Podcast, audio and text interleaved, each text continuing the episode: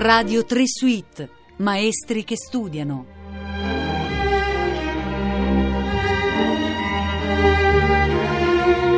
Buongiorno, sono Nicola Campogrande e in questa puntata vogliamo scoprire in che modo studia un trombettista come Gabriele Cassone che abbiamo al telefono. Buongiorno.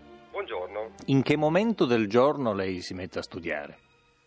Beh, il momento ideale è senz'altro al mattino. Ecco, sì. E per quanto tempo? Ma diciamo, soprattutto noi trombettisti abbiamo una- uno schema di esercizi Mm. che ci prende oh, a un'oretta, ecco, un'oretta e un quarto. E come funziona questo schema? Ci Questo come, come- come riscaldamento, eh, Sì, non come sì, studio globale. Sì. Ma di solito si può, si può fare degli esercizi di, di respirazione, che non guastano, per ampliare la capacità polmonare e creare un, un rilassamento nel corpo. Normalmente noi sedentari citt- cittadini eh, usiamo i nostri polmoni molto limitatamente, quindi con questi esercizi di respirazione che sono piuttosto lenti si amplia questa capacità, quindi il suonare dopo sarà molto più facile.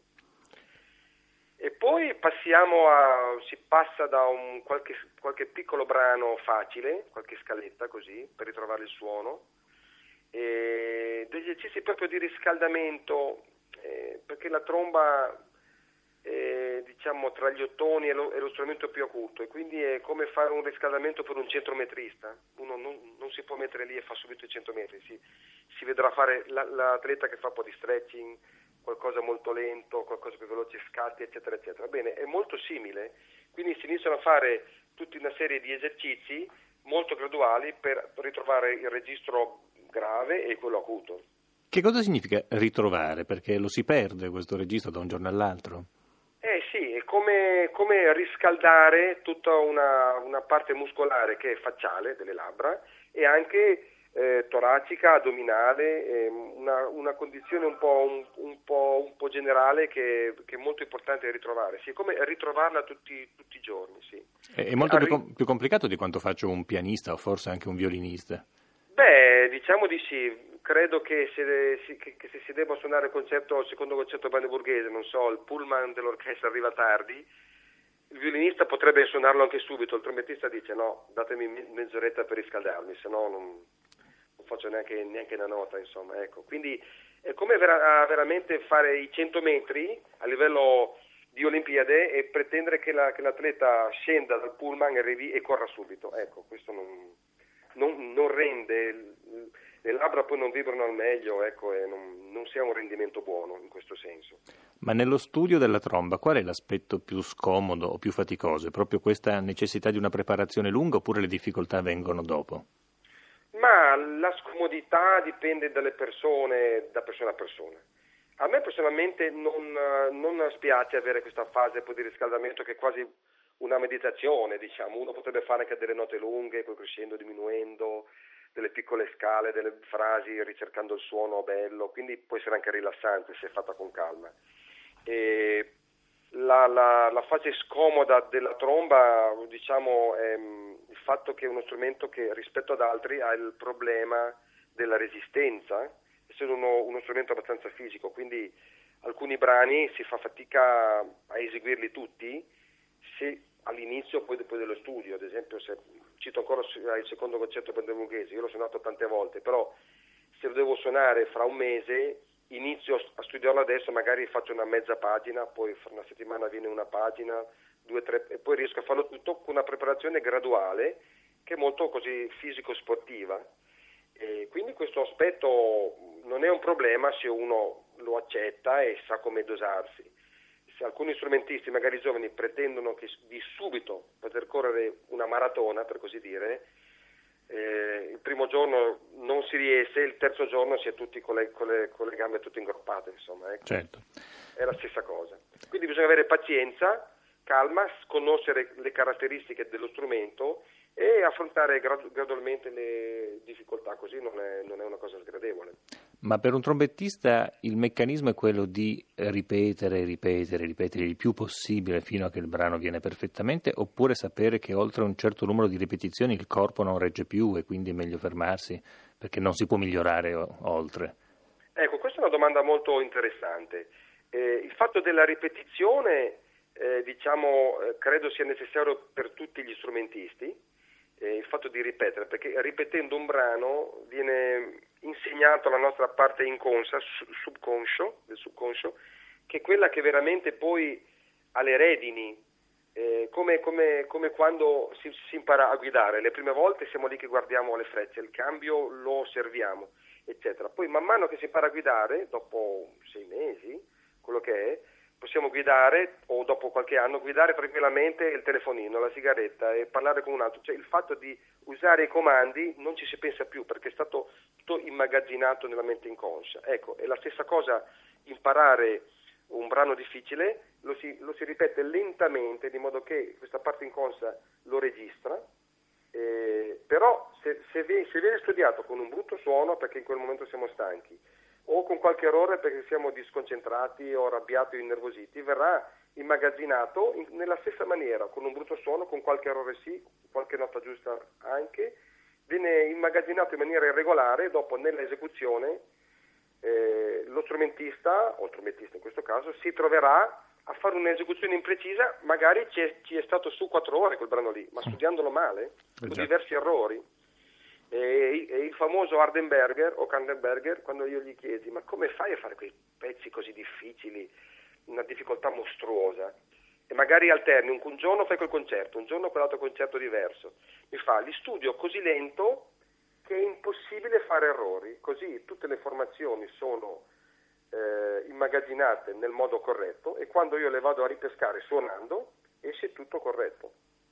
È molto interessante questo, eh? uno non lo immagina se non senti raccontare. No, no uno si immagina anche, anzi lo, lo, lo, strumentista crede di aver studiato bene, se arriva la sera sfinito, magari non gli esce più una nota, dice ecco ho fatto tutto il possibile, non mi esce più niente, sono talmente stanco e l'ho fatto talmente tante volte che così ho fatto tutto quello che potevo, distrutto. Invece ha fatto il peggio, bisognerebbe finire con un bel suono, freschi avendo suonato tutto correttamente, magari invece che aver fatto 8 ore uno ne ha fatte 4 o 3, ma hanno un risultato migliore, come costruire una casa col basamento perfetto, magari in un giorno ha costruito un piano e mezzo, ma tutti gli mattoni sono messi bene, tutte le note sono lì al posto giusto, magari un altro ha costruito fino al terzo piano, ma con le fondamenta tutte sbilenche, e quella casa lì, prima scossa, primo soffio di vento scossa di terremoto poi, poi cade giù. Eh già, eh già. Ma comprendendo la fase di riscaldamento di cui ci parlava prima, per quante ore mediamente lei studia? Dipende dai brani, diciamo, quell'ora, un, un'ora e un quarto è obbligatorio. Poi eh, ripasso il programma. Se è un programma che già, che già so voglio essere sicuro di farlo bene, posso studiare un'altra oretta o due o, o tre ore, dipende. Quindi in, in totale posso fare dalle dall'ora e mezza alle, alle 4 ore massimo, perché tendo a conservare sempre la, la, la qualità, ecco, certo, certo. ore. Lei ci devo fare ad esempio al concerto di Haydn con la tromba chiave, adesso quello per essere sicuro di farlo bene devo farlo 10 volte in un giorno, quindi con gli intervalli, quindi calcolando che dura 10 minuti, un quarto d'ora, eh, certo. il, tempo, il tempo vola dopo in questo senso. Ma in queste sue prove così concentrate, in cui l'aspetto zen che lei ci citava prima è importante, le capita anche di cantare le note che lei deve suonare proprio con la sua voce prima di prendere in mano la tromba?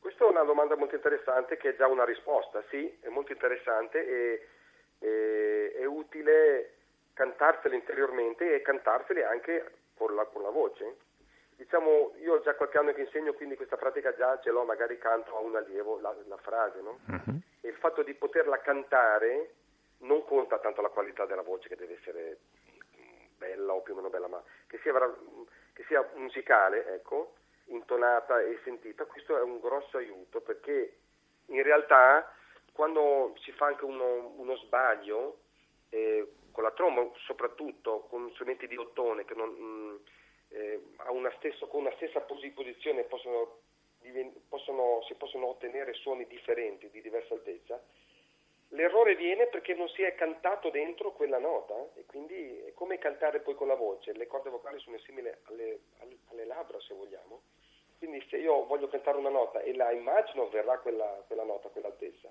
e lo stesso con lo, con, con lo strumento di ottone, se la canto dentro verrà quella, se non mi viene perché non l'ho non l'avevo in orecchio a livello altezza e anche a livello di qualità di suono. Per questo è molto, molto importante per gli allievi soprattutto ascoltare molta musica per poter interiorizzare i suoni e poterseli cantare dentro, eh, sia interiormente e anche fisicamente poi, poi con la voce. Sì, eh Ma per ottenere il bel suono che lei citava, quanto è importante la postura del trombettista? Beh, diciamo è, è molto importante. Eh, se si fanno bene degli esercizi di respirazione, adesso ci sono anche dei, dei DVD, dei metodi, eh, dei trattati con una serie di esercizi, quindi gli allievi possono già vederseli sul video e poi ricoppiarli, proprio farli simili agli, agli, agli insegnanti. Già questi esercizi di, di respirazione mettono il corpo in una giusta postura, allineata.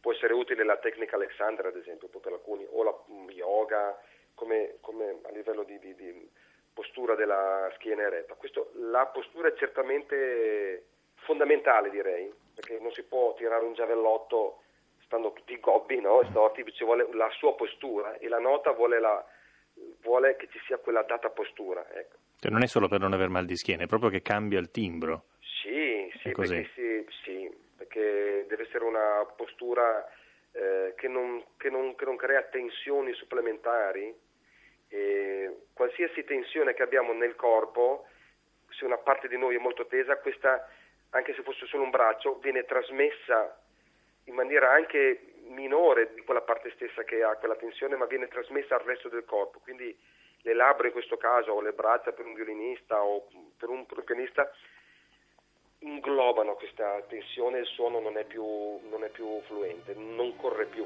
Non corre. più. Gabriele Cassoni, io la ringrazio molto per essere stato con noi, i nostri maestri che studiano così adesso hanno anche un tassello in più e abbiamo imparato come si prepara un grande trombettista. Grazie. Grazie, grazie a voi, grazie a voi, arrivederci.